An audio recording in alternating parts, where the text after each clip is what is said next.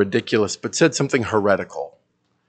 And I never thought that the person who would sort of be putting their foot in their mouth would be me before I had to stand up, but nonetheless, here we are. So, Luke chapter 1, beginning in verse 46, we have the wonderful song of Mary, which we know as the Magnificat. Let's read it together. And Mary said, My soul magnifies the Lord, and my spirit rejoices in God my Savior for he has looked upon the humble estate of his servant. For behold, from now on all generations will call me blessed. For he who is mighty has done great things for me, and holy is his name. And his mercy is for those who fear him from generation to generation. He has shown strength with his arm. He has scattered the proud in the thoughts of their hearts. He has brought down the mighty from their thrones and exalted those of humble estate. He has filled the hungry with good things, and the rich he has sent away empty. He has helped his servant Israel in remembrance of his mercy, as he spoke to our fathers, to Abraham, and to his offspring forever. And Mary remained with her for about three months and returned to her home. May God add his blessing to the reading of his word this morning. Let's pray together.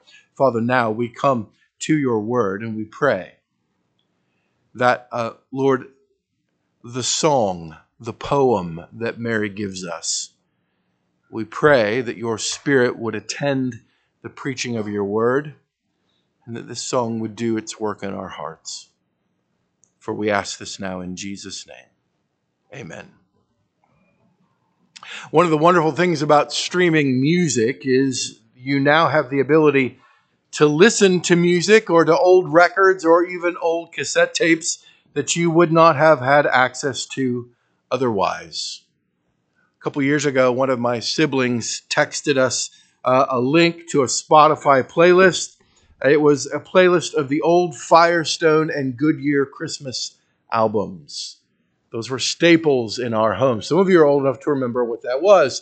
From 1961 to 1971, if you went to your local Firestone or Goodyear tire dealer, they had a Christmas record that they would give you. Now, usually they would be much more likely to give it to you if you bought a new set of snow tires, but nonetheless, they would give you uh, this particular record. Well, those were staples in our home growing up. And so, as I prepare my own heart for Christmas, one of the things that I do is I go back and I listen to these old uh, albums. I can listen to them now on Spotify. I don't have to have a record player. Uh, it, it's a little strange because I find myself waiting for the scratch to come in certain songs, and it's not there. Well, this week I came across uh, a particular verse from a, a, hymn or a Christmas carol that isn't particularly uh, religious, it isn't particularly sacred. But I, I listened to it and I thought, yeah, and here it is For I've grown a little leaner, grown a little colder, grown a little sadder, grown a little older. And I need a little angel sitting on my shoulder. I need a little Christmas now. Now, when the author says leaner, it doesn't mean that you weigh less than you did before. That's not true for me. But it does mean that there is a meanness of spirit that, if we're not careful, can sort of seep in. And as Ben prayed for us this morning, he reminded us that oftentimes, in those occasions in which we should be most generous and grateful and glad, we're not. I found myself this past week being able to relate to that verse in ways that I didn't find particularly attractive or appealing. I wonder if you can relate to that verse as well.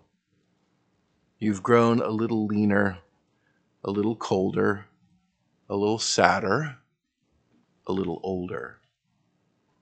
So, what we need is not a little angel sitting on our shoulder. What we need is to find the comfort and refuge in our text for this morning. If you look in your bulletin on page five, you'll see there an outline for our time together. And in that outline, you see something called the big idea. The The big idea in one sentence, we hope, is what the sermon is about.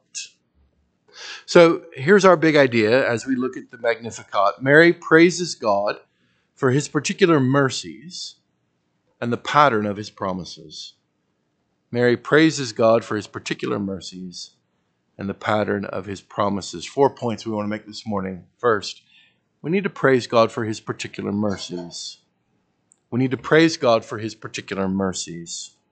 Please note that as Mary begins this song, in response to the greeting and the blessing that she has received from Elizabeth as she has gone to see her, that Mary begins with, My, my, me, me. Now, this is not Mary being selfish. This is not Mary being egotistical. This is not that somehow Mary thinks the entire world revolves around her.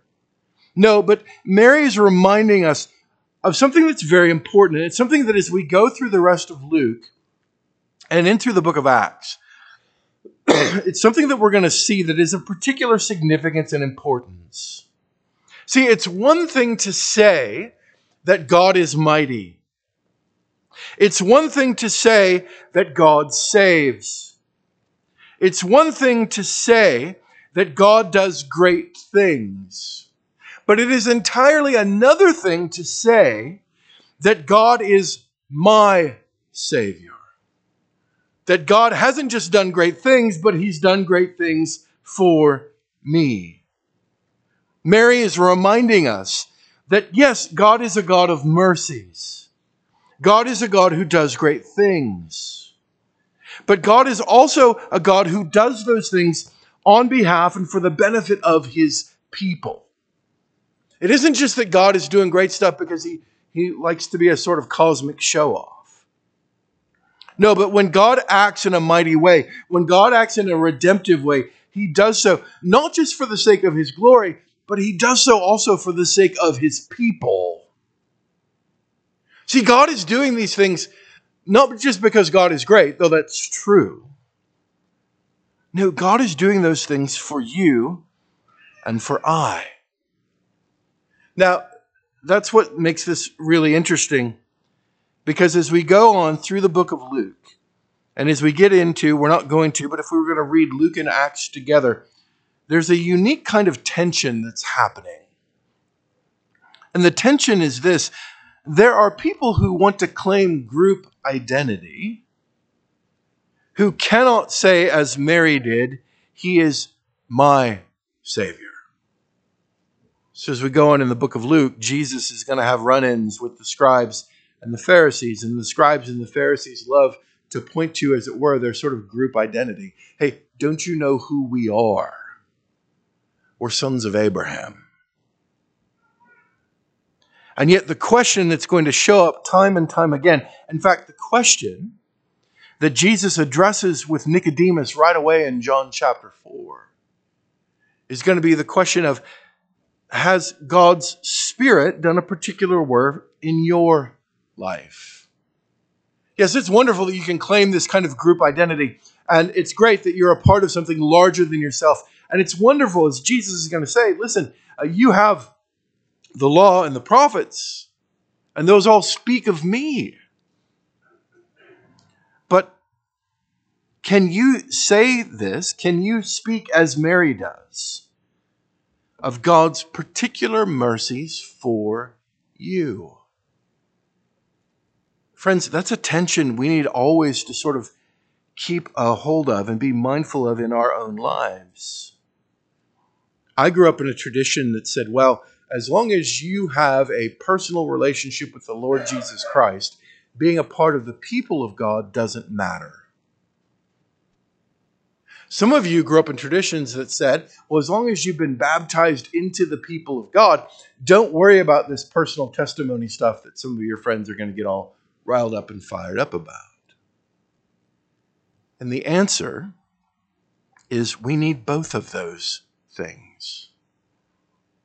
We need to be a part of a covenant community of believers. At the same time, you yourself need to be able to say, as Mary did, My spirit rejoices in God, my Savior. He has done great things for me. Uh, the tradition I grew up in, the saying went something like this uh, Now, being in church doesn't make you a Christian any more than standing in your garage makes you a car. And that's true. It is true. But if you are indeed a Christian, you should be a part of God's people. It's not one or the other, it's both and. Mary can praise God for his particular mercies. Yes, she is a part of the old covenant people, and yet, under the inspiration of the Holy Spirit and through the work of the Holy Spirit, she will say that God is my Savior. Look at what he has done for me. Friends, one of the ways that we keep our souls from being a little leaner and a little colder and a little sadder and a little, and I'm realizing this, I think older anymore is sort of, it's a nice poetic way of saying grumpier. Right? The older I get, the more I understand get off my lawn guy. Because I can be get off my lawn right? Well, the way that we combat that, or one of the ways that we combat that, is we praise God for what He's done on our behalf. We were dead in our sin and in our trespasses, but through the work of the Spirit and because of the completed and finished work of the Lord Jesus Christ, we've been made alive together with the Lord Jesus Christ. We who were once not a people, God now says, You're my people. And later this morning, we who were once not part of God's family are going to be invited by God Himself to come to the family meal. We need to praise God for His particular mercies. The second thing, though, that we need to be praising God for is for His pattern of redemption. We need to praise God for His pattern of redemption. Right away, Mary goes from my, my, me, me to this is how he acts among his people. Look at verse 50. His mercy is great for those who fear him from generation to generation. This isn't just about the way that God has worked in Mary's life. This isn't just about the fact that he is her Savior. This song is not going to be about how wonderful it is in essence, and I'm paraphrasing now, uh, to sort of have Jesus as your boyfriend. No, Mary's going to place God's redemptive work in its larger context. And here's what she's saying She's saying to us, listen, God is doing this because this is what God has always done.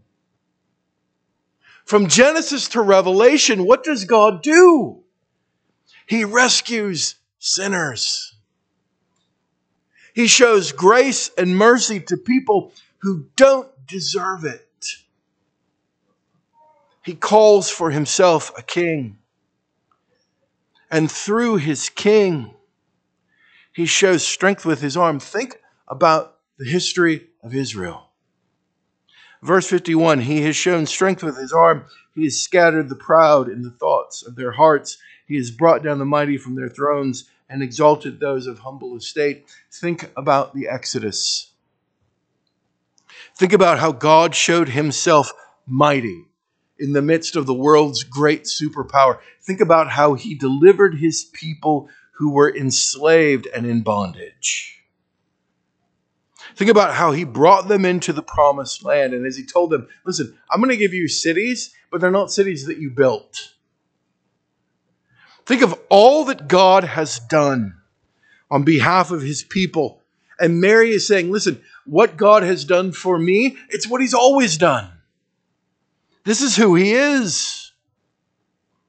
And the kind of reversal that we see in verses 51 and 52, the kind of reversal that we see in verse 53. Some scholars have said, well, this is this is Mary announcing that God's going to turn the world upside down. No, the, the world is upside down. This is the announcement that through his son, through the Messiah, God is going to turn the world right side up. Now, please note that what Mary is talking about and what is here given to us by inspiration of the Holy Spirit, this is not the American dream. It's something very different. This is something that uh, God's work is, first of all, it's a work of mercy. It's a work of mercy. And I know we don't like to think of ourselves as being in need of mercy, but we are. And when he starts with mercy, that's when you understand how he scatters the proud in the thoughts of their hearts. You see, when you understand that what you need most from God is not his blessing, it's not his uh, giving his stamp of approval on the plans that you have for your life, but when you understand that what you need most fundamentally from the God who created you is his mercy, it's hard to be proud or it should be. And then when you understand the danger in verse 52 of remaining proud, of thinking that you are somehow in and of yourself sufficient and mighty, and instead God exalts those who are humble, He has filled the hungry with good things. As we get into the Sermon on the Mount, we're going to see that this isn't just talking about food, physical food. No, this is talking about the deep spiritual longing that we know that we have, that we try to fill in any number of different ways that only God can fill. We praise God because this is who He has always been. He has always been a God who saves. He has always been a God who has done great things for His people. Thirdly, we praise God for his promise keeping. We praise God for his promise keeping. Again, Mary continues with the history lesson. Listen, this is who God has always been. And by the way, uh, he's showing this mercy, he's showing this care, he's acting this way because he's in a covenant relationship with Israel. That's what he means when he says he has helped his servant Israel in remembrance of his, there it is again, mercy. God made particular promises to Abraham. We find them in Genesis 12, again in Genesis 15, and again in Genesis 17. God makes particular promises to the nation of Israel through his servant Moses. God makes particular promises to David in 2 Samuel chapter 7 about David's kingdom, David's throne, and that one of David's offspring would sit on the throne of Israel forever. And Mary is reminding us that now here is God remembering all of the covenant promises that he has made. Now, let's be clear. When you and I remember something, it's because we forgot it. Uh, I was talking uh, this morning uh, before the service to some folks, and we were talking about scheduling and the wife wisely said, Well, I'll put it in my calendar because if it's in my calendar, then it's really there. If it's in his, not so much. I find myself regularly having to remember things that are on our calendar. That's eh, Mary's not suggesting that God has somehow forgotten his covenant promises. No, what is meant when it speaks of God remembering is that those covenant promises are always on the forefront of God's mind. And he will always act in accordance with his hesed or his covenant faithfulness. There's never a time in God's relationship with his people in which he's going to go, Yeah, ah, uh, yeah, that thing I promised, I, I forgot.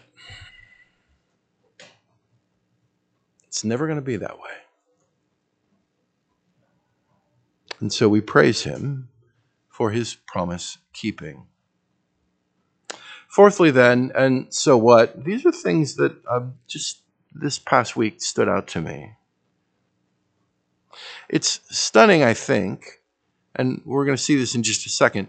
Uh, Mary is basically here, her song is basically a mixtape of a bunch of texts from the Old Testament. She didn't create this ex nihilo out of nothing. But it's a reminder to us again that God's word is trustworthy. That what we ought to be concerned with as God's people is not what the world thinks or says, but we ought instead to be uh, mindful and be uh, giving ourselves to making certain that we're always trusting God, that we're taking God at His word. That's one of the great themes of Mary's song.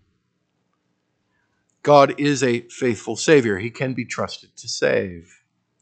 God can be trusted to deliver his people. God can be trusted to keep his covenant promises. Martin Luther put it this way. Now, please uh, be warned, Luther would, could be earthy at times.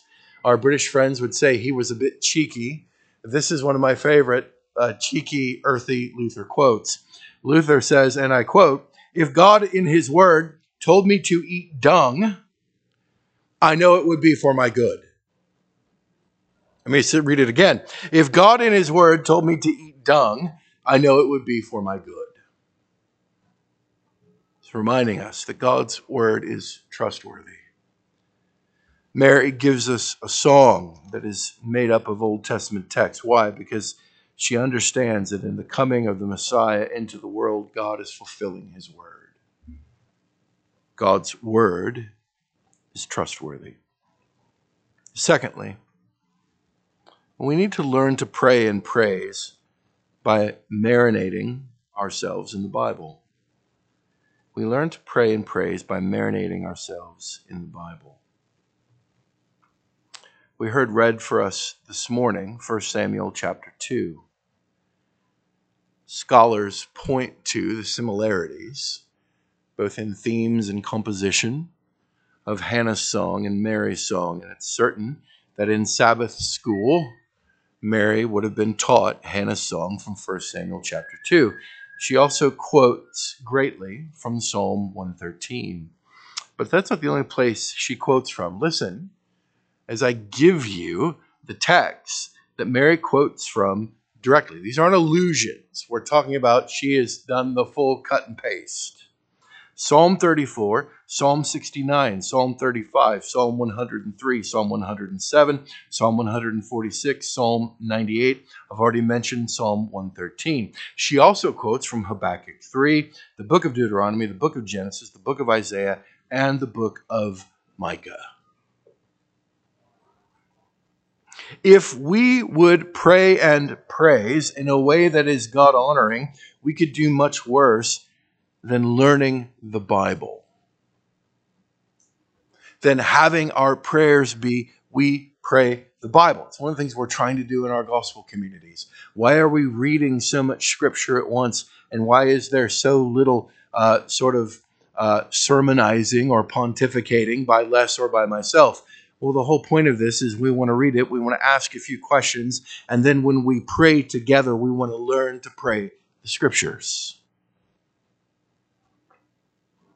I have found in my own life and in my own walk with Christ. I cannot tell you how many times, both as a young man and now even as, an, as, a, as not a young man anymore, I have used David's words in Psalm 51 Create in me a clean heart, O God, and renew a right spirit within me. Or when I despair, as I do pretty much every week, about the task that the Lord has called me to and what it is that uh, he's I, I spend my life doing, I'm reminded again of the words that Paul writes in 2 Timothy chapter 4. For in 2 Timothy chapter 4, here's listen to what he says to Timothy I charge you in the presence of God and of Christ Jesus, who is to judge the living and the dead, by his appearing and his kingdom, preach the word. Be ready in season and out of season, reprove, rebuke, and exhort with complete patience and teaching. Time and time again, as I pray, as I praise, as I think about the work that the Lord has called me to, I find that I do better if instead of praying that, you know, God, uh, people make me crazy, I'm a person, I'm at the top of the list. Instead, to remember, hey, listen, you're called to do this with complete patience. Friends, if we would learn to pray and to praise, one of the best ways to do that is by marinating ourselves in the Bible. That's what Mary did. She didn't just get a wild hair and the sort of creative juices started flowing. No, Mary was steeped in God's word. And when the time came, under the inspiration of the Holy Spirit, she gives us this beautiful song of praise. He who is mighty has done a great thing. He has indeed exalted the humble. And this morning, as we come to the table, we are reminded that He has taken those who were once called not my people, and He says that we are now His people. We are called by His name. We have been adopted. And as adopted sons and daughters, we are invited to the table that He has set before us. Let's pray. Father, thank you.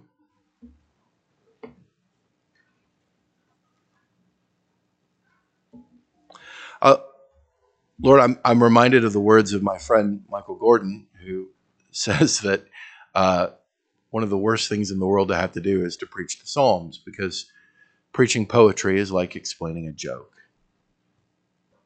So, Father, this morning I pray that as uh, all that this season brings, both physically and emotionally and uh, mentally to us, Father, some of us are beset with the sin of nostalgia. Father, others of us uh, will find this to be a season not of rejoicing, but of uh, melancholy, if not downright despair. And so, Lord, we pray that the words of this song would be a balm to our souls. That we would, with Mary, be able to say, He who is mighty has done a great thing. For we pray this now in Jesus' name. Amen.